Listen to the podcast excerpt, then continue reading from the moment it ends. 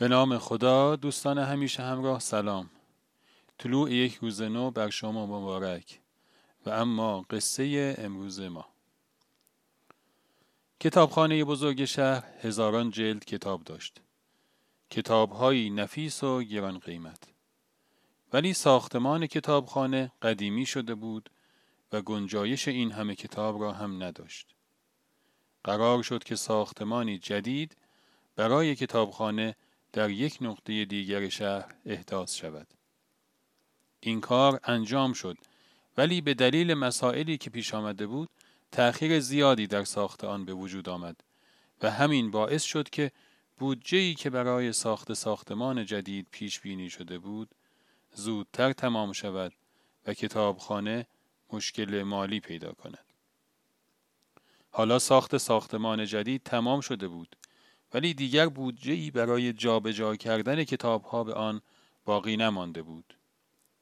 مدیریت کتابخانه با مسئله غیرقابل حلی مواجه شده بود و هر روز هم که میگذشت این مسئله پیچیده تر می شد. یک روز یکی از کارمندان ساده کتابخانه متوجه مسئله شد.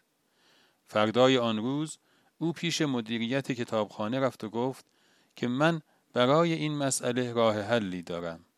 اجازه دارم آن را عملی کنم آقای مدیر به او این اجازه را داد صبح فردا یک آگهی در تلویزیون محلی آن شهر پخش شد کتابخانه شهر تصمیم گرفته که کلیه کتابهایش را به مدت دو هفته به صورت رایگان جهت مطالعه در اختیار شهروندان بگذارد.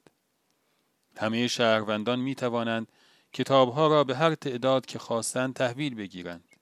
و موقع تحویل دادن به آدرس جدید تحویل بدهند. با زاویه نگاه جدید کارمند ساده قصه ما نه تنها جابجایی کتاب ها بدون هزینه انجام شد بلکه مردم به خواندن کتاب های کتابخانه ترغیب شدند. دوستان خوب تا روزی دیگر و قصه اینو شما را به خدای مهربان می سپارم. خدا نگهدار.